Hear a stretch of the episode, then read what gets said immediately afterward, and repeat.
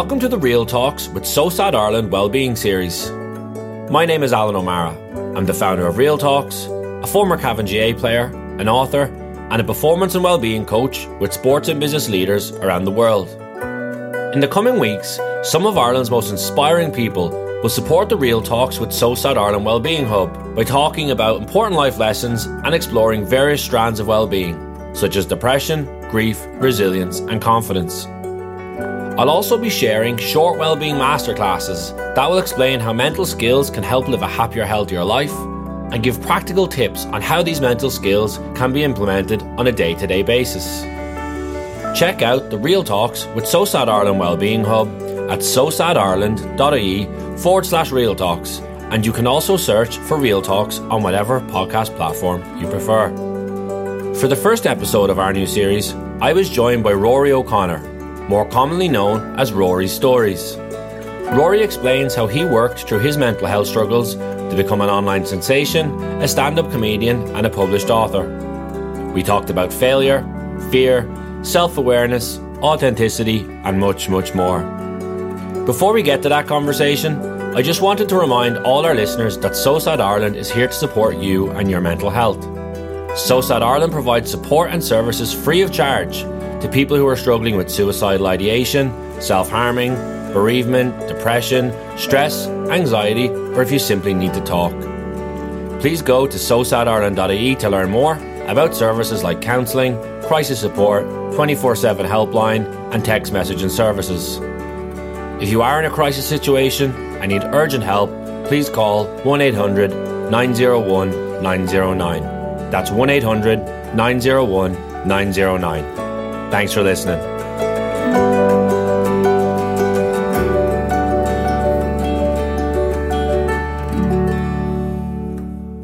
Rory, thanks a million for joining us on the Real Talks with SOSAD Ireland series. I wanted to start with, I suppose you're you're Rory O'Connor. That's who, how I know you, but most people know you as Rory Stories. And I wanted to jump right back to tell us where that came from, how it started, and where did it develop it's a long story, really, but I suppose the the nuts and bolts of it is, you know, I, I, I was struggling myself back in 2013 with kind of self doubt and, and, and addiction, kind of mainly to gambling.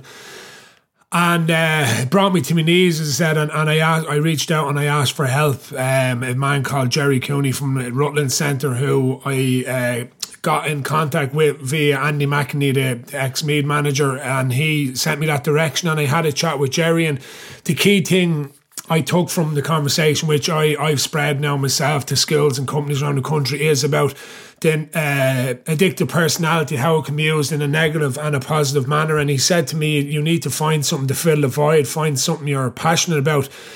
And I'd been doing so many jobs, like, you know, trying to be an electrician, useless, you know, working in, in insurance company, useless, working in call centre, not very productive, all this.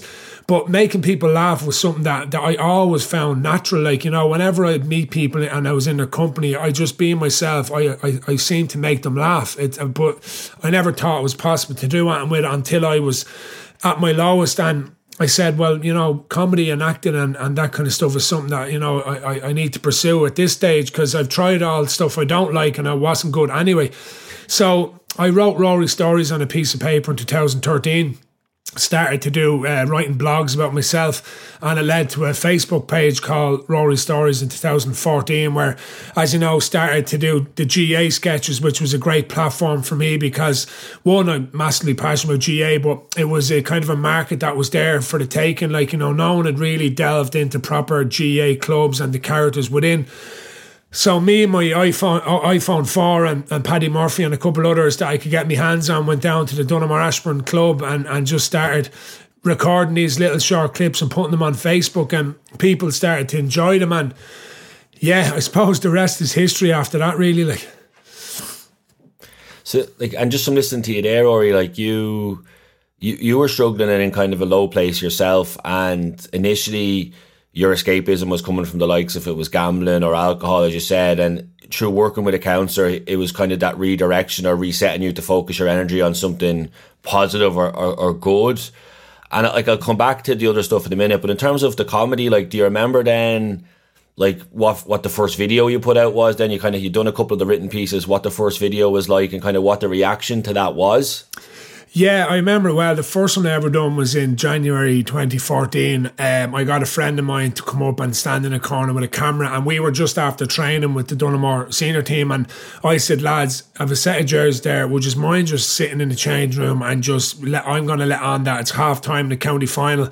I'm just going to come in and I'm going to tear into you. Would you mind? They're like, oh, Rory, you're mad. And I was like, I know I'm mad, but would you just give us a dig out? So I kind of put on my my funny looking hat and my my green socks pulled over my tracksuit bottoms and very little scripting, just a couple of pointers in my head and went into this change room and let loose at the lads and one hit wonder just bang um, put it up online the next morning and you know, kind of as you do, and it's just trying to get a little bit of uh, uh, traction. But, then uh, Joe.ie and, and Balls.ie, which, you know, would have been, well, still are prominent, but especially them were big. They they got a hold of this and said, uh, check out this this GAA sketch. And from then it started to like make a bit of noise. Like that was my very first one I done.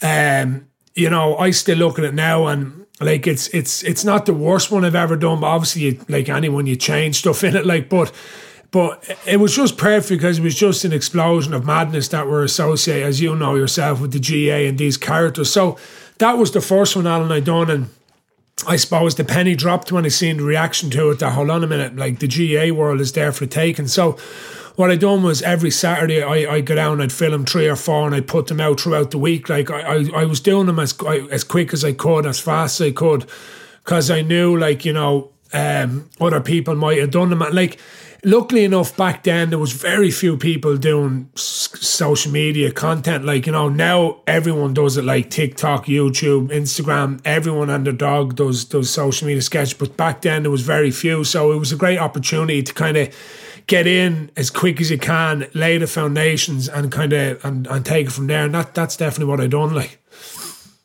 And back then, Rory, like it was very much was it just yourself with a couple of, like on a phone, like there was no like production or big editing. It was just kind of capture this raw and just kind of and get as you said, like get it out as quick as you could too. Was it? Yeah, like my opinion is like you know you can have all the best equipment you want, but if you haven't got the material, no one cares. Like, and that's what worked. Like even to this day, I still use my phone and an editing app on my phone. Like you know, I I don't do as many sketches now because I kind of have other uh, priorities and stuff like that, but uh, when I do, I use my phone, and and I, you know, the, the quality of phone, like you know, it's.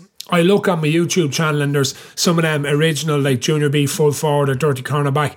They have like half a million views on YouTube and like the, it's like I recorded it on a spud. Like you know, there's it, it, it's embarrassing the quality, but that's that's all that was available eight years ago. Yeah. You, you know yourself, Alan. Technology has has grown massive legs in, in the eight years. Like the phones we have now. Like I've a I have a, a Samsung, uh, I think it's S22 Ultra, like top of the range, and the camera on it is absolutely unreal. Like, it's as good as that. And so that's the only thing, like, you know, back then. But again, no one cared about the quality because what mm. I what they were watching was real life scenarios. So, um, so that's kind of the way it was. It was just very raw and ready, like.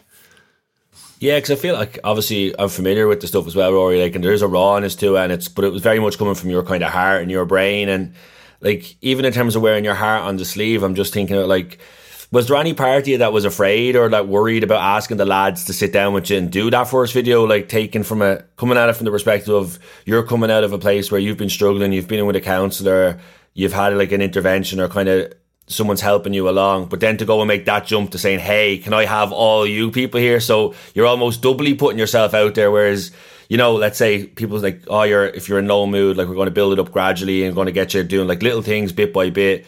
But that feels like you did quite a significant jump, where you kind of almost jumped in the deep end, if you know what I mean. Yeah, well, I suppose. Um, you know th- that's the thing with I suppose when you when you hit rock bottom, which I, I, felt I did back then, was that there's nowhere else to go, and you kind of have a good strong foundation to start. So I kind of said, you know, I've nothing to lose here. Like, you know what I mean? I'm never going to feel as bad as I did outside that casino when, you know, suicide was strong in my mind. Like, I, I, you know, that that's gone out of my head. And yeah, the, the, the, the, the, the well being is still very much high and low. But what I learned about uh, that is like, once you adapt the attitude of like, you don't care, like, you know, and throw yourself out there, like, it took me probably five or six years to really understand that whole ignoring haters. Like I'm very good at it now, and I can say that wholeheartedly. Like you know, I'm really good at now. And there was a stage, like all all of us, where you'd be reading comments, going like, "What? what, what like if you don't like it, don't read it," and you'd be wanting to respond, but because now I've experienced that and I like you know I've been online for the last eight years. I, I see comments about myself now, and I just have a really good theory that you know, it's it's their issue. It's not yours. Like there's something within their soul that they haven't accepted that they're struggling with, so they want to put hate on you, and that that that's fact. And the psychologists tell you that. So once you adapt that mindset, you're fine. So. I suppose throwing myself out there early doors, like I, I, didn't mind that too much. I always had that madness of a character, you know, within me from my early days. So I wasn't that afraid to fail. Like, you know, I wasn't really afraid of, uh, you know, obviously in the early days, like you know, I'd be sending the videos, WhatsApping to a few friends that would I trust their opinion on because we all want to be reassured in life. That's that's that's what we crave as humans. So just, you know, even though I knew what I made was good, I'd send it to two or three, maybe a cousin or a mate, and they come back saying, Oh, that's bang on, Rory. And then I put it online, just a bit of reassurance, like, you know, um, which is normal enough human behaviour, like. No, totally. Um, and then like as that kind of journey moves forward, Rory, like you start so you're posting videos regularly and that's going out there. Like at what point did you did it click with you that okay this is something i could do as a career or make a living out of you know? Yeah no i know what you mean. So yeah i was working in cpl uh, recruitment at the time and um, around 2016 um, they were offering redundancy and uh, you know, I, I remember thinking like the redundancy they were offering me was basically six months' wages. It wasn't that mental, but it was six months. And I said to myself, right now, if you're ever going to take the plunge, Rory, take it now because I had six months, you know, uh, of paying paying the rent. And I had a few GAA clubs lined up, you know, for a few gigs that would cover a few expenses. So there were like I, I won't lie and I don't I don't want to sound in any way arrogant or cocky, but I know what I've done. A lot of people just wouldn't do, like you know, and and and, and I know that, and and everyone everyone thought I was mad, like you know. Uh, bar my kind of wife was the real one. Was like, no, I believe in it. And like, and I know, I, I, I, I can understand why people be looking and going, you're just making a couple of videos online. How the hell are you going to make a living out of this? But the most important thing was my gut feeling, and this is what I do talk a lot about. A lot of my talks is like your gut feeling. I believe is your steering wheel to your destiny, like where you're meant to go. Like, and I've become accustomed with listening to my gut feeling and picking it over fear. Like, because fear is, is, as you know, is the number one uh, that will stop any potential dreams or uh, reaching your goals. It's not really failing. So, I had that mindset and I just kept thinking when I left in 2016, right, six weeks at a time. Once I had six weeks lined up of whether it be, you know, a gigging or a bit of um, maybe, you know, uh, you know, uh, what you call it, promote, promoting stuff online, like a bit of a wage. That once I had that for six weeks, you know, I'd be okay. And I'm six years now, you know, doing that, and I still have my six week. You know, that's the thing with being self employed. You're always on your toes. Like you just have to be. Like you can't just sit back and relax and say, right, I've made it. Like you know, you you, you never make it. You just keep plowing on. Like. Um, so that's kind of what I do. I still have my six weeks, six weeks, six weeks, six weeks, and once you have that attitude, you know, you know, you'll keep going. And as I said, it's it's it stood stood me six years, and you know, my my career is definitely at the strongest now than it's ever been, and, and the only way is up because I I've been through the gutter, and I know you need to just have the hard work and the resilience to keep going, and that that's kind of what I do. Like, yeah, I think that's such an important point that you raised there, Rory. Like, because it's so easy to say, "Hey, we jump on a podcast like this here," and I say, we say, "Oh, you're posting videos." You start doing that full time, and then you have a tour. You've written books, and everyone's like, "Oh, that's you're flying it. That must be easy." But like you've kind of alluded to there, like the self-employed thing. You're always responsible for your next paycheck ultimately, and then breaking it down into smaller goals. And I, what jumps out at what jumps out to me from what you said there, Rory, is like that idea of trusting your gut. And because there's loads of times where doubt will creep in, and I'm sure it did creep into your head, Rory. And then you also alluded to there's lots of times in life through no through no ill will that people around us will doubt us too or say, What are you doing? Stay in the safe lane or stay in that in that comfort zone, stay in that job. Talk to me a little bit more about that balance between kind of self doubt that you feared and your gut and navigating those kind of the, the ups and downs of of the journey that you've been on. Because I think it's important like when we do a conversation like this that we acknowledge that like journeys aren't just linear upwards. They're not just flying upwards. There's like ups and downs to it. And I'd just be very interested and curious about your perspective on that.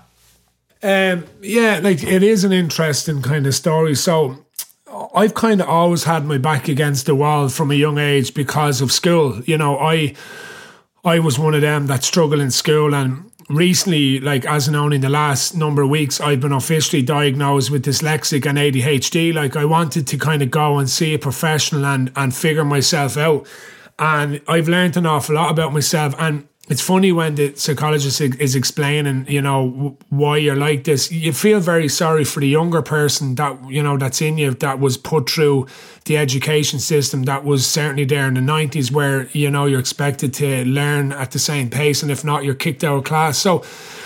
I suppose I accepted from a young age that I was just stupid and I wasn't good enough. And unfortunately, I had a couple of teachers that kind of rammed that home with me. Like, um, so I've always been fighting that inner voice, like, you know, and I still do to this day, that voice that tells me I'm not good enough. Like, um, it's a voice that's very much pays rent uh, inside me. Um, but I've learned to deal with it now. I, I've learned that I'm the boss, not you. Like, I'll acknowledge you're there, you know, I, I, I, you know you're there, but I'm the one that's to make the decisions. And, like that show that I was on last year, the Ultimate Hell Week on RTE, that really came to the fore of that because, you know, people just seeing this fella that was broken with no sleep and no food and all that, which he was. But what I seen was a 10 year old boy in there that's that's you know deep down still has that scar from his school days of not being good enough. So that's kind of why uh, I suppose one I I have that work rate within me is because I I'm never good enough, you know, and it's something that I, I I'm trying to get better at. Um, ADHD, you know, as as a diagnosis, you know, you learn a lot about that. Like the positives of that is your impulsive behavior, where if you like something, you're all in. So that can be a positive and a negative, but also it's it's count it's dealing with your highs and lows, like you know. So for me, like with the ADHD, what often happens to me, which again I'm working on at the minute, is so say for instance tonight I have I'm going out with the lads, or I have a big match, or there's a big event on. From literally six o'clock in, in that morning, I'll be wired to the moon. I'll be a nightmare to be around. I'll be hyper. I'll be rubbing my hands. I'll be, you know, energy be going through me. I'll be trying to uh, regulate myself. I'll be on a mad one, and then what happens is by the time the event comes, I'm burnt out and I'm depressed. Like.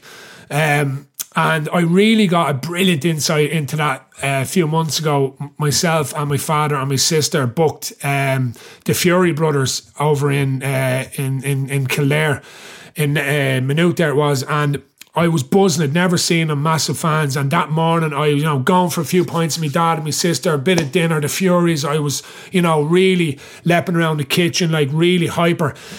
And by the time the concert come on, my sister turned to me and said, Are you all right? I was like, Oh, I don't even want to be here. And she's like, What? I was like, Yeah, I just, you know, I'm just flat. I'm, I'm, I, I, I'm burnt out. And for a long time, Alan, I would have turned to drink to get that, pull myself back up. So you do the Jaeger. back. Yeah, you do the Jaeger bombs and all, and then you're back on that, you know, false high, if you want to call it.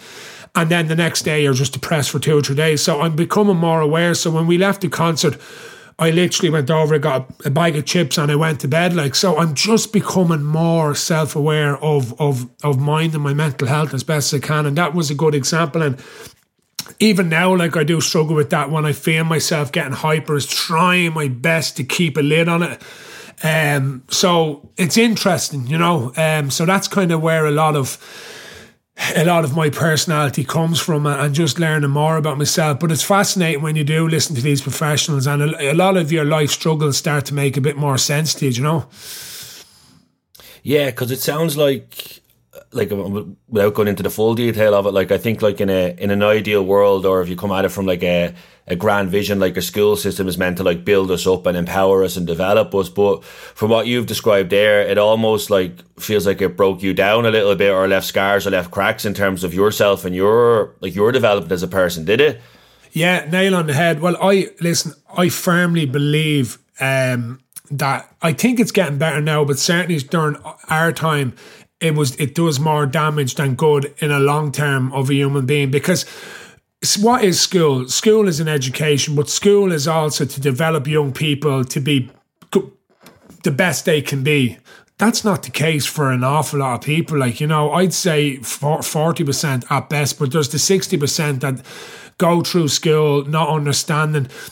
They're lucky enough to eventually find what they're good at and do, but a lot of them, you know, fall through the gap and turn to addiction, turn to gambling, turn to cocaine, turn to alcohol and just accept that they're not good enough. Why are you not good enough, Alan or Rory? Well, school told me I'm not good enough because I tried really hard and I failed my leaving cert, I failed that exam. So, you know, if I do anything on this planet, like one of the main goals is rattling that cage a little bit. And I know, listen, Rome wasn't built in a day, but you know, if if if if I can use my my my power and my social media presence to make noise about the education system and you know, not have, you know, as many Rorys sitting there in school, you know, feeling shit because they don't understand what the teacher's saying, like, um, and that's not what they're meant to do. Well, then, job done, and it'll probably take a few years. And, you know, I firmly believe in 30 years' time, you're going to have people going, What?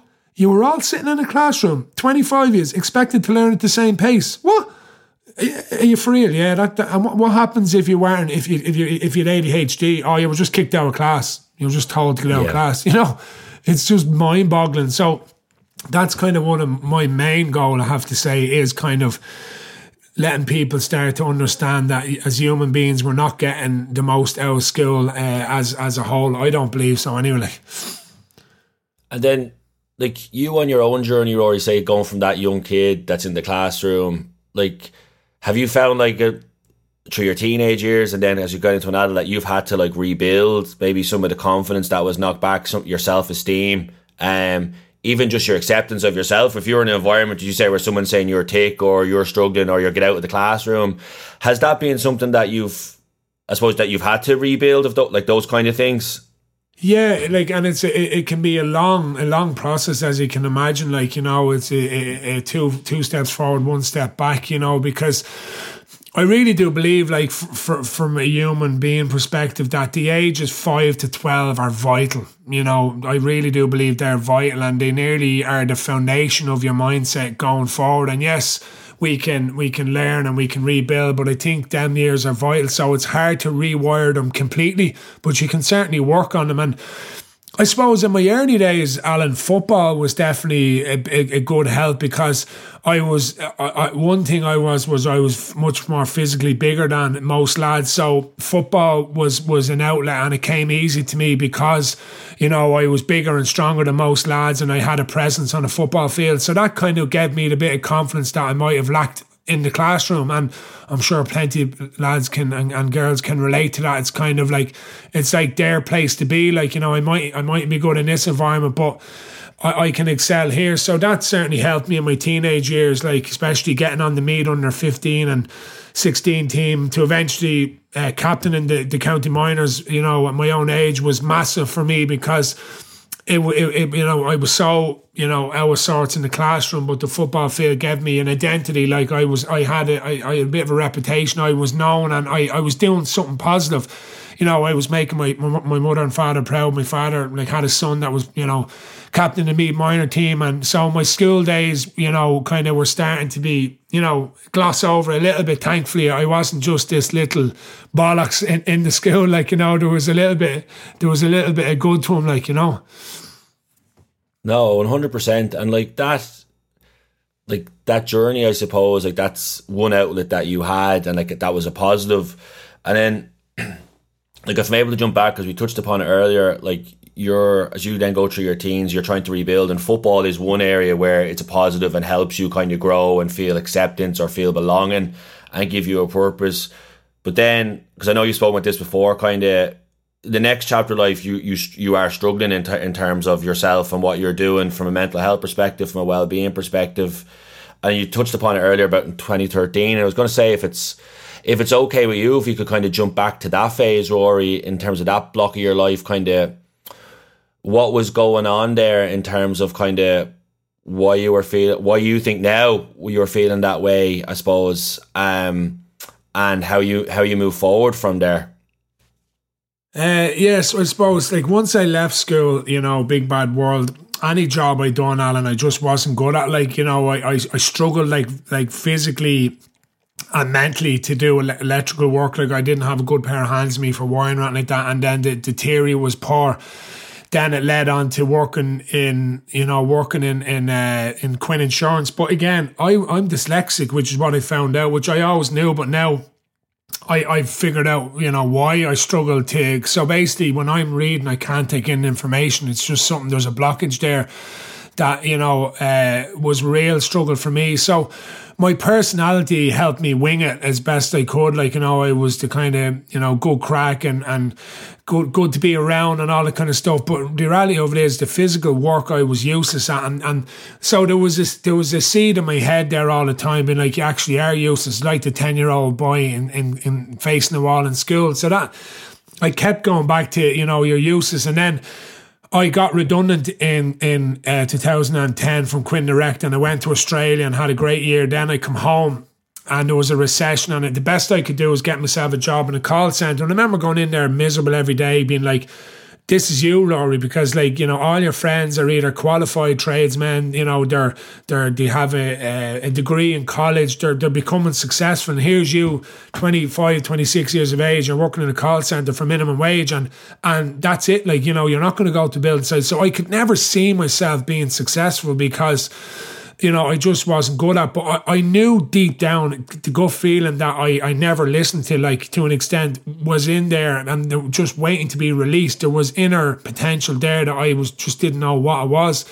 So to bring you forward then 2013, so the gambling was an issue. I started kind of when I was 16 and like most lads, like down the bookies, like three or four team accumulator the weekend, then that that buzz, like again, eh, the ADHD, the impulsive behaviour, like the addictive personality. So if I like something, I, I, I clutch onto it. So I love that rush of putting a bet on, like most gamblers do, that kind of sense of like, you know, that little bit of buzz or so. I became addicted to that feeling. So I would have struggled with gambling for eh, late teens, early 20s until May 2013 came along. That was the kind of everything exploded. And uh, it came back to football. Like we were knocked out of club senior championship that year, and we were favourites to win it. Uh, or one the favourites to win it, and we just cut cotton hop. And we were knocked out. So that was my football gone. And during them days, it was my only purpose. As I said, I hated my job, but I had the lads at Donaghmore to train on a Tuesday and Thursday, and I, I, you know, they were close friends, and I loved their company, and I loved the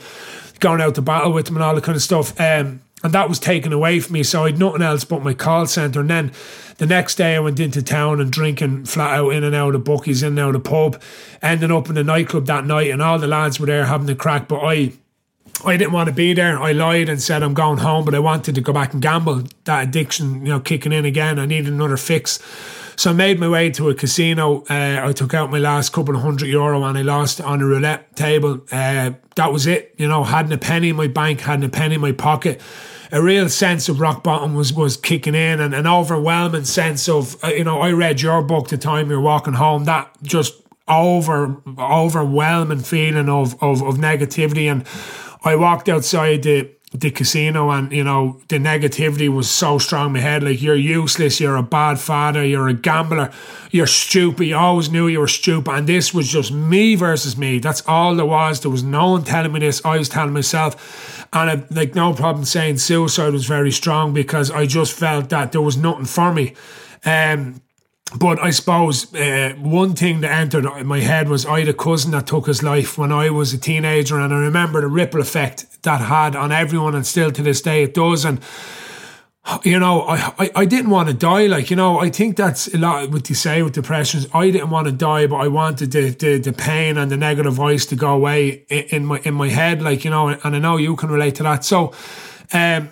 so anyway, uh, uh, the sense prevailed, and I took out my phone and I rang my girlfriend, and very upset. And I got home in a taxi, and next morning my father came down. We had an open conversation, and I accepted that you know I am struggling and I need help. And that's where that's where Jerry Cooney came into the equation, and, and that's where you know where at the start of the chat I, I spoke about. I met with Jerry and about my conversation, and then Rory Stories um, came along then a few months later, and that was kind of like my savior. And I suppose that's why, like, you know, yeah, there's what, probably a million people following Rory stories on social media now, but back then, even when I only had 2,000 people, I was raising awareness on mental health. Like, you know, I was trying to use my platform for anyone else that's in my position, you know, to maybe read something or watch something out of the video we obviously made on the GAA perspective of mental health. So, yeah, it's just it's still to this day is obviously a massive passion because I know what it feels like to be outside that casino or to be up in your bedroom or to be crying your eyes out walking home from your town or whatever. I know what it's like, and that's why I I try and use the platform to kind of help others kind of see what can happen when they ask for help and um, they can reach their kind of potential. You know what I mean? And that's kind of what what I'm about, like. No, totally. And I think that's something you should be really proud of. And you do a great job at and mixing that sense of comedy and rawness and like fun, but also with like mean, messages of meaning and substance. And I mean, genuinely just thank you for that snapshot of an insight to that experience. Obviously, I know and I relate to it very, very well, unfortunately, too. But one of the things that jumps out to me, Rory, when you're in that kind of mindset of, Joe, where that I suppose your self talk becomes so negative and it's just like this intense, like it's almost like a self loading session that it's a hopelessness and a and a darkness. And it's like I suppose normally I'm just trying to I'm going back to my own experience of it. Well, it's so intense in that moment. It's normally from a series of weeks or months of negative self talk or self feelings that have bottled up. Um, and they've existed in you. And I feel like you mentioned there, like say football was removed, so that was one of your positive escapisms gone, and then the you, you kind of lean into if it was gambling at the, that time because that gets you out of your feelings. But I suppose in terms of that like negative self talk and reaching out for help, how how important was the relationship of reaching out for help in terms of breaking down that self talk, if that makes sense? Yeah, well, once you, you have it out there that you do suffer, like, you know, once you actually get the words out of your mouth and once, you know, you've accepted that you do and it's not just you versus you in your own head, like, like there's people there to help you when you're dipping, like, and obviously my wife would be would be brilliant for me. Like, and what I say to a lot of lads on building sites, especially, is we all have a mental health toolbox, but we never open it or we're too ashamed to open it. And like, what's in that toolbox?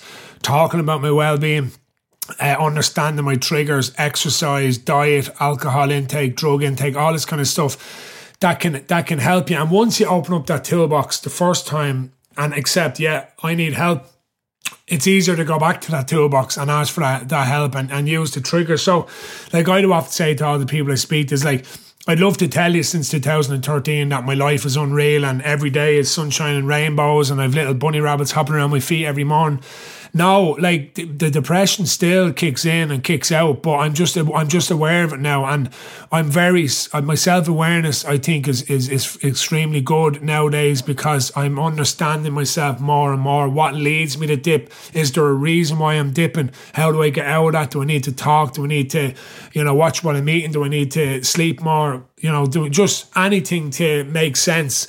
Uh, and sometimes you can't make sense, and you, you just need to batten down the hatches for a day or two and, and but once you know you're not alone like that's key like once you know that people are there to help you and that you know you know, there's a great saying by Denzel Washington: "If you can tame the devil within, the devil outside can do no harm." And that for me is is key. Like, is is once I can control negative Rory, you know, I can control anyone outside of that, uh, outside of, of of my own uh, head. Like, so that's kind of what I've learned all along. But it's the, the key thing is is is is accepting you know that yeah okay I, I I do have my issues and it's okay.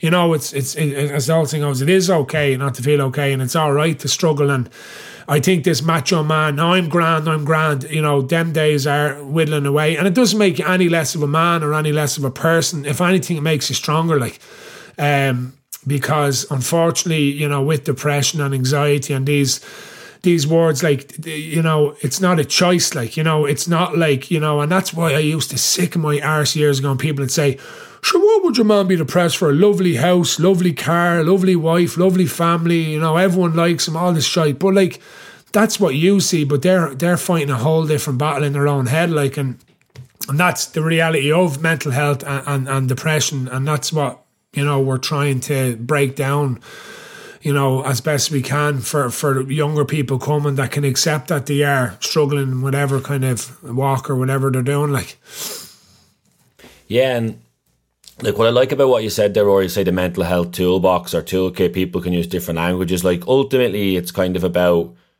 we'll all have thousands of thoughts every day, and then we'll have so many feelings. Some are good, some are bad. But you're talking about just being able to make a choice or choosing a simple thing or something that can help you at that point. Because I feel like, listen, you've alluded to it, and I have too. Like particularly from a male perspective, often at the beginning we choose the wrong things. Like I know myself, I could hold my hand up and say I basically did everything you're not meant to do. Drank yeah. the head off myself, stayed in bed all day, didn't go to college, like just all the stuff you're not meant to do. Yeah, yeah, yeah. And um, and I feel like it's important just kind of raising that conversation because too often like the male stereotype is to drift into it's, it's you can go to gambling or alcohol for escapism. But what we're talking about here is finding something more proactive that can help, even just a little bit, talking to a friend or a family member. like, so you did it with your dad. My conversation was with my mom. That ultimately then brings you to a health professional, a mental health professional that can help point you in the right direction. And I suppose when you when you met him, Rory, did you meet him for a chat? Did you do like a couple of sessions of counselling? Kind of what was your so you hit your rock bottom. You talk to your partner in the night. You talk to your dad the next day. You go get help. Was that like a was it a once off conversation? Was it a couple of sessions? Kind of what was that part of the journey like?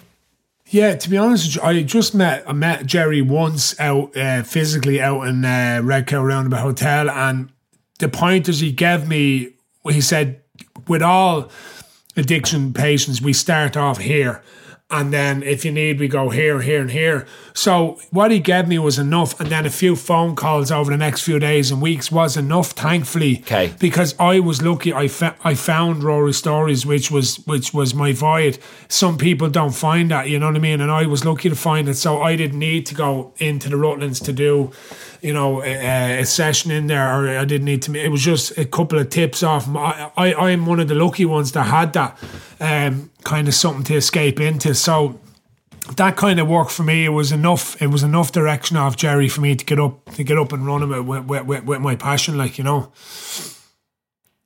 No, it's amazing, and that's I feel like it because it is important to say here as well. Like you know, there's it's not a one size fits all with any of this stuff. And um, with depression, with anxiety, with mental health, like what works for you might not work for me. What worked for me might not work for someone who's listening to this. But it's about kind of finding what does work for you.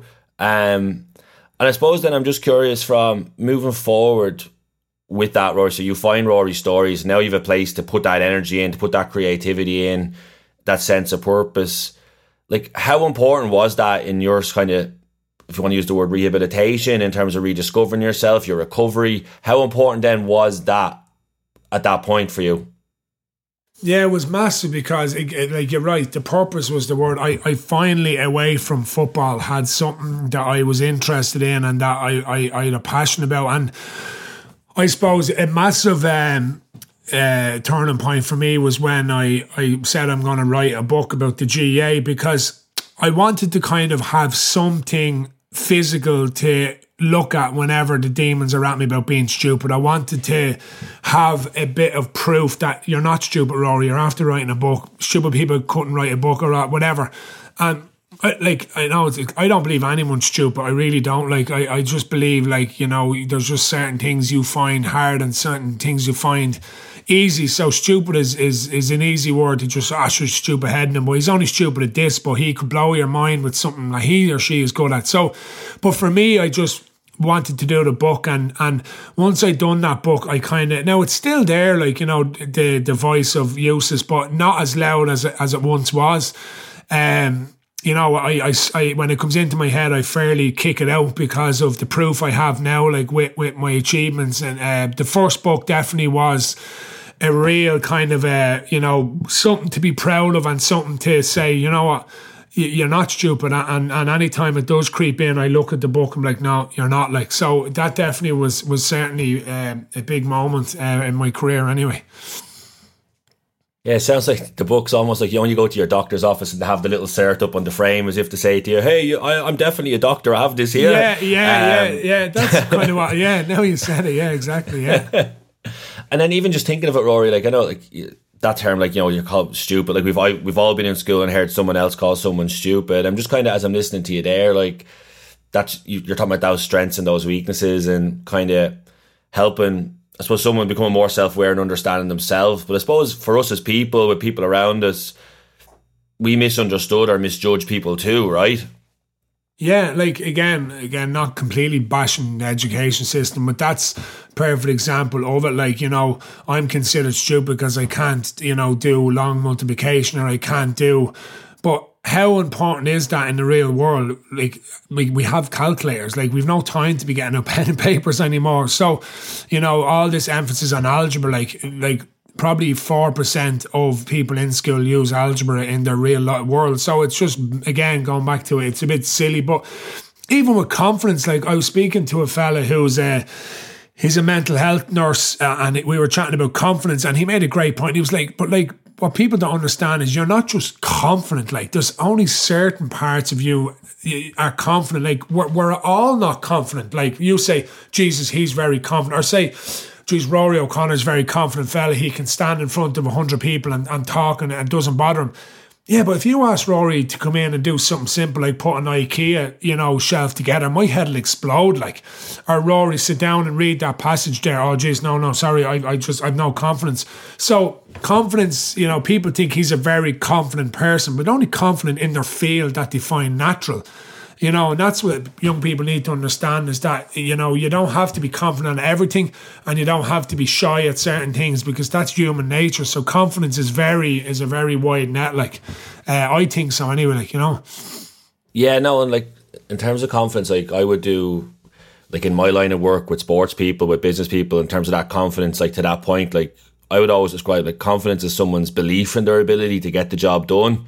Um, like to successfully execute a task or a behavior and like none of us need to be able to do everything as you're kind of alluding to. It's but it's about what's important to you or what you're what you want to be good at and then working on that if it's preparing for it doing it reflecting on it in terms of how to get better. Because I feel like you kind of have to start there saying like we sometimes presume like confidence is this all encompassing thing where you have it in all aspects of your life but yeah. it's actually hey what are my strengths build my confidence in that. And then whenever you're not good at, hey, some of the stuff you can work on and get better at. But as you said, for algebra, some of the, who cares? Like you don't need yeah. to get better at it. Um, maybe from a school perspective, you're trying to scrape through exams or whatever. But actually, in the grand scheme of things, um, it's having confidence or building the confidence and stuff that's important to you. And I think that's kind of what you've done with Rory Stories. It's kind of being this this guiding light or this north star for you to kind of put your energy through, grow your confidence there and I'm sure it's, or it sounds like it's spilled out then into other areas too, Rory, has it? Yeah, no, exactly. And again, going back to kind of like with, with confidence, it's like what what school days should be is finding out right. Alan Alan starts school at five and Rory starts school at five. By the time they're eighteen, Alan and Rory should have a fair idea of what what they are good at, you know, and what they're not instead of being like, oh, well, you know, I'm not good at this, not good at that. So it's it's having the confidence to when you do find what comes natural is having the confidence to say, I am good at this.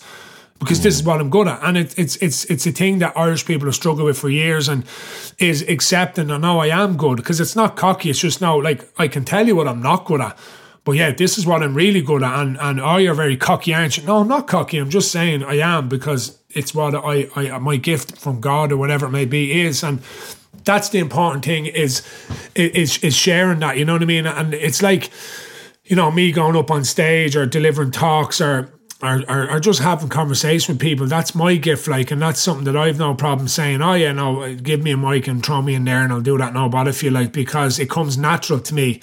Uh, but people go, geez, he's some confidence. But like I said earlier, like, yeah, but throw me in a different environment and I've zero confidence. Like, so, um, yeah, that's kind of how it is anyway. Can I ask you then, Rory, like, going back to that night in 2013 when you hit your rock bottom and like, so you, you, you, make the call to your, to your partner who is now your wife. Um, you get to talk to your dad the next day and then you find your purpose in terms of meeting Jerry, Rory Stories created. I just kind of, what would you say to someone who maybe feels they don't have someone to call on that night, Rory, or maybe they're, that moment and they don't have a person that jumps straight to mind or they don't feel like there's somewhere to reach out to. Do you have any advice or if someone's listening to this that maybe is feeling that way or has felt that way, what would you say to them? Yeah, well, it do, it doesn't have to be someone very close to you, i.e., a partner, a friend, or a mother and father. It can be uh, like anyone you feel comfortable. But as long as you, you you do share what's in your mind to anyone, it doesn't have to be like I'm sure like postmen can tell you stories that God, I only deliver you know a, a bit of post to Joe Bloggs, and one day he just broke down to me, and I I never seen it coming, and and it, it was amazing, like you know, hearing a fella that I thought you know was you know nothing wrong with him breaking down about his well being. So it's at any moment in time, you know, where you're feeling that low, anyone, you know, anyone you need to talk to can make a huge difference. So it doesn't have to be the anxiety and fear of being someone close to. It can be someone you only mm-hmm. kind of know. And there's an interesting one with that because, like, when I am going around the country, whether it be in, a, in a pub or, or wherever it may be at a gig, the amount of people that come up to me and give me their story about their depression and, and stuff like that, and, you know, open up to me really is amazing because the, the, the, reality of it is when I'm in Ashbourne, very few say that to me because they're thinking, oh, that's Rory. Like, I know Rory all my life. I, I, I wouldn't feel comfortable. But these people around the country just see, oh, there's your man Rory Stories. Like, sure, you know, he's into mental health. I'll, I'll, I'll get off my chest to him. Like, and that's what I find fascinating because they know I don't know anything about them. They're just using me to kind of get it off their chest. And obviously, my response is okay, you need to talk to someone who knows you about this and give them my own few tips. And obviously, make it very clear that I'm not a professional, I'm not trained psychologist. I'm just giving you my own opinion from my life story. And I do that with all the talks I deliver. I always say, listen, I'm not a professional, this is just my experience and my scenarios in life. So, um, so talking to anyone can help. Really, is what I'm trying to say. Like. No, I totally agree with you. And I suppose at this point of the conversation too, I do just want to say that like, because I've been that person too on a night out before and someone has come up to you and it's kind of like a dump, like, or like, and they have a few pints in them or they have a few drinks and it's kind of like, it, they feel like it's their time to offload. And I suppose if you are in that situation, like, I suppose it is important to talk to someone maybe who you trust or that's in your circle, but also if you feel like you don't have someone, like we're this whole series, this whole project has been produced with SOSAD Ireland. And if anyone wants to, they can go to sosadireland.ie. There's a helpline there, 1 800 901 909. That's 1 800 901 909. And if you go to the website, there's chat support, there's all types of support there that if you do feel you need someone or somewhere to talk to, um, a, a, space like that is going to be much more helpful on on a night out where it's kind of bubbling up. And genuinely, if it's bubbling up on a night like that, I would encourage anyone that it is time to go talk to someone and to start, as you've as you've already explained, just breaking that down and kind of opening up to kind of start digging through it and moving forward. Just as you look to kind of as you head into kind of the last part of this chat, Rory. Um, I just wanted to talk like in terms of we've talked about writing the books already, and I, am kind of curious like if if I was to jump back and say to your ten year old self that hey, by 2022 you're going to have three books published, um, about to publish your fourth one, what do you think your your younger self would have said? Ah, yeah, it's a question I get asked all the time. Um, excuse the French, but I could hear him saying, "Well, fair f- late, yeah." you know. Uh, but I know, um, yeah, like, like I, I kind of. There's a great saying I heard before is uh, be the person you needed when you were younger, like you know, and that's who I tried to be every day. Like you know, when I was twelve or thirteen, you know, I'd love to have had myself to look up to as, yeah, you're still that mad headbanger lunatic, didn't get mm-hmm. on well in school, but you've proved that if you put your mind to it and it's possible. And that's why I I love going to, to, to, to do the talks in schools because, you know, the first thing I say to the students is, you know, tune in, like, because what I'm about to say to I wish I heard when I was in school when I was your age. You know, it's just a refreshing uh, perspective on, on, on, on a success story. Like, so, um, yeah, no, it is. It's kind of like even when I go back to my school, I go back often, like, and I walk through the corridors, and it's a, it's a weird it's a weird feeling. I can nearly see my my my fourteen year old self sitting outside the principal's office, and you know, you know, if I had have went ahead, you know, and and taken my own life, Alan, like you know, this never would have began, and like. I'd like to think, no more than yourself, I've had an impact on, on a lot of people and their well being over the last number of years. And you know, if I wasn't here to do that, I, I, I mightn't have helped them people, or I would couldn't have obviously helped them. So that's a kind of what I try to say to people is by you accepting your struggle and the amount of people that you can help as well without even realizing because it's all a battle like you know it is like some some people you know, don't have any mental health issues, and and and and, and you know, that's I'm delighted for them, as they say. Like you know, it's uh, but some of us do, like, and some have a one percent battle, and some have a hundred percent battle, and thankfully overall I'm pretty much pretty in control of my battle. I win most battles with myself, but there is time where I am very low and I do need a little bit of help, i.e.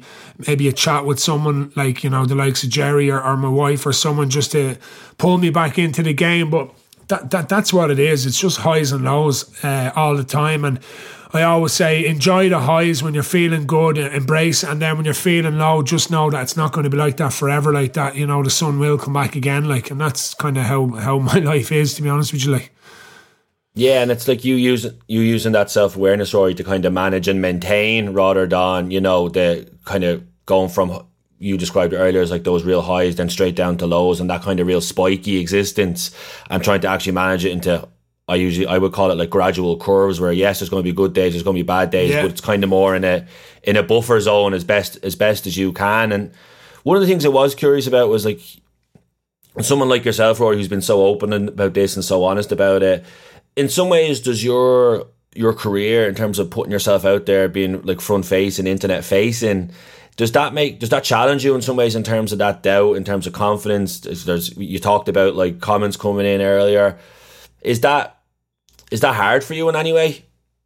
Um, yeah, listen, like no one likes to hear, you know, people reading comments saying you're useless or you're no good. And, but that's fine. Like, again, like I said earlier, the first few years, yeah, there was that kind of looking at comments being like, oh, why, like, like, you know, you try and do, do it and try and make people laugh or whatever, like, you know, but now I've become very mature. Like, I really have. And, I can read a comment about myself and I won't it won't pay a second rent in my head. It's gone, like you know what I mean. And um, I've just become good at that. And it's just a psychological point of view. It's kind of like their opinion is just their opinion. It's not fact, like you know. And because like I've been on the road so many years doing what I do, I have loyal people now that, that genuinely enjoy what I do, and they kind of I feel like they have my back. Like you know, you've kind of you've worked hard over the last few years to bring a lot of laughter, especially during the pandemic. I would have spent a lot of energy throwing out uh, short skits to keep people smiling. And you just, Irish people are great in a way like that. Like, you know, when they're good, they're good. When they're bad, they're bad. But they're definitely,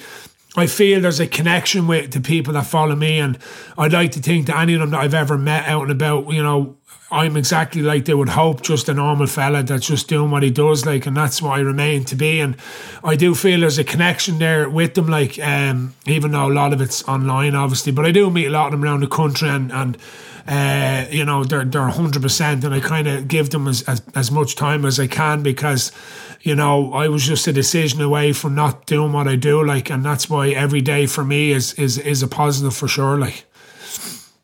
And then last question before I kind of wrap up with what's ahead for you for the next couple of weeks, Rory. Like just in terms of because there'll be a lot of people listening to this that have had feelings of I spend too much time on my phone or I want to get off my phone or that online versus offline. How do you manage to kind of maintain that balance between your online work and world versus like your offline world and work, if that makes sense? Yeah, it's the million dollar question. It's a, it's a difficult it's a difficult battle for us all, especially if, if your life is social media uh, or to an extent.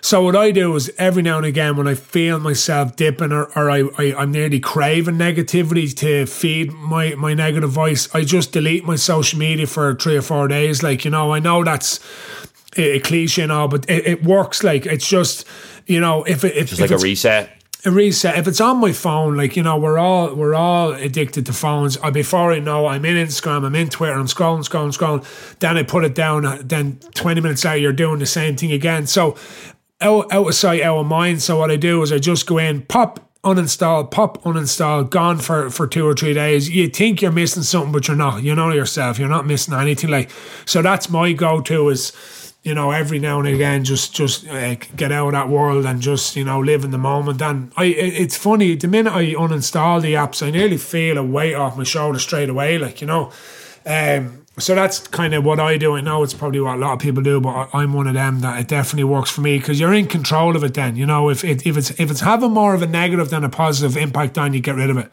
You know, just simple as that. Control the controllables. That's what I say. Like. No, that's it. Because it sounds like that's just like a simple little circuit break for you then to kind of stop the negative spiral. But then even if you go to check it, your brain kind of has to go through two or three hurdles then. So I've got to go into the app store, find the app, download the app, log back in. So there's kind of like three yeah. or four hurdles that can help you stop getting there if you need to. Yeah. So I think it's it's a simple, but it's a really important step. And then just as you finish up, Rory, you know, look, listen, as we record this, you're about to head off on tour for, say, six weeks. You're going all over Ireland. You're doing shows everywhere. Um, you have a new book coming out, which is a lockdown look back. I suppose as you get ready to get back on the road again. How are you feeling about that? Yeah, no, I'm raring to go. Like it's been obviously three years. Uh, we all want to forget, like certainly in entertainment. So, yeah, listen, uh, same old, same old. Like you know, I'm, I'm, as we're recording this, I'm two days out for my first show, and uh, as I said to be off the call, like the, the anxiety is starting to light, light fire in my head. You know, that's it's all part of the game. It's all natural. You know, if you don't if you don't feel that that feeling of, of, of sickness, you know, you're you're in the wrong game. It's like, you know, before a big match, you know, that feeling well and that kind of racing, am I ready for this? Uh, am I good enough? Am I able to do this? And it's just getting out there and, and, and like going back to football, getting your hands on the ball first first time takes the pressure. Same on stage, minute you get your first laugh, you're you're settled into it and you're you're you're away and you know, it's only when you're in the middle of it and you're enjoying it, you say to yourself, this is why I do this. This is why I, I, I go through the, the, the fear and, and the negativity is for this feeling. So, yeah, I'm raring to go. Like I've I've, I've a nice uh, mixture of a show between comedy and conversations with special guests, and then a bit of a sing song at the end. Um, typical Irish night out. So yeah, no, I'm looking forward to getting out there and, and, and getting on stage and telling a few stories again. Yeah, I've definitely have a few stories built up from the lockdown, so I hope they're uh, nice and relatable and funny to people in the audience. Like, and then that's a perfect the last question, just as you said, telling stories there, you also have so your four books coming out. You've done Rory Story's Guide to the GAA, to being Irish. You've done Rory Story, all about your life, your journey, which you very kindly shared about us today. So just give us a little nugget kind of around what the what the lockdown look back is about, Rory, and then for when it's coming out for anyone that'd be interested in getting it. Yeah, so it's it's look back on the lighter side of the pandemic. Like you know, it was inspired by I put up a Facebook post uh, the day Micheál Martin told us we're basically free. And uh, I, I said to people, you know, I remember back in the days where, you know, you had to stay within 2K your house and we thought that Guinness was starting to taste nice out of a can and we had to talk to a guard if we left 5K outside of our house, all this stuff. And then the amount of comments that filtered in from people telling their lockdown stories was just comical stuff. And it just led me to inspiration to kind of, geez, you know, I could get a book here. So I started to kind of contact uh, a few people that wrote the comments and they were happy to put in the comment. And then, yeah, I started to write myself about the restrictions and, you know, non essential, essential. And it's only when I was writing the book, Alan, I was like, oh my God, I can't believe we actually abide by these rules. Like, you know, and so uh, so yeah, I, I got a, I got a book out of it. Um, obviously, listen, I, I, I didn't, I wasn't total humorous. I touched on the dark side of it, which was people who lost loved ones. Um, you know, even my own wife was in hospital for eight days with COVID during the thick of it. So, you know, I obviously touched on that. I wasn't full on laughter. I know because it, it can be very very dark time for people that might have lost someone with COVID and, and you know two or three people at a funeral, all this kind of stuff. But above all, it's it's it's it's it's comical. So. Uh, it's out. It's in pre-sale or pre-order now. It's out the twentieth of October, and I just hope it's a perfect little kind of stocking filler for Christmas for Christmas this year for people to kind of pick up you know, open a glass of wine or whatever, a cup of tea, and read back on, and look back on them crazy days, and hopefully it gives people people a good laugh because at the end of the day, laughter is the medicine for the soul. Like so, um, so that's the plan with this book. So hopefully, it gives people a bit of a giggle. Savage, thanks a million, Rory. And look, before I let you go, I just want to say from the bottom of my heart, thank you very much for your openness, your honesty, uh, and no pun intended here. Rory, thanks very much for sharing your story. Uh, you know me, I love a good pun. And um, just best luck with everything going forward. I really mean it. Thank you for being part of the Real Talks with SOSAD Ireland series. It's a project that's going to reach so many people, help them in different ways, and it's all about just sharing perspective and experiences. And I think what you've talked to us about for the last hour or so has just has added so much value. And I just want to say thanks very much. Yeah, no bother, Alan. Pleasure. And it's actually kind of lovely and fitting because the first ever gig I done like proper stand up was in my one of my local pubs in Ashbourne, and all proceedings went to SOSAD. Uh, believe wow. it or not. Um, yeah, so it's a it's a nice fitting kind of a, a, a, full circle. So that's that's true. Yeah, a girl contacted me saying she's doing a comedy or a night in Molly's bar for SOSAD and would Rory stories do a bit of entertainment. I said yeah, I would. So that was back in 2014. So yeah, here we are eight years later. So uh, yeah, that's that's a nice little nice little roundabout like. It's perfect way to end it, Rory. You're a gent. Thanks so much. Thanks, Alan. Cheers. Good luck.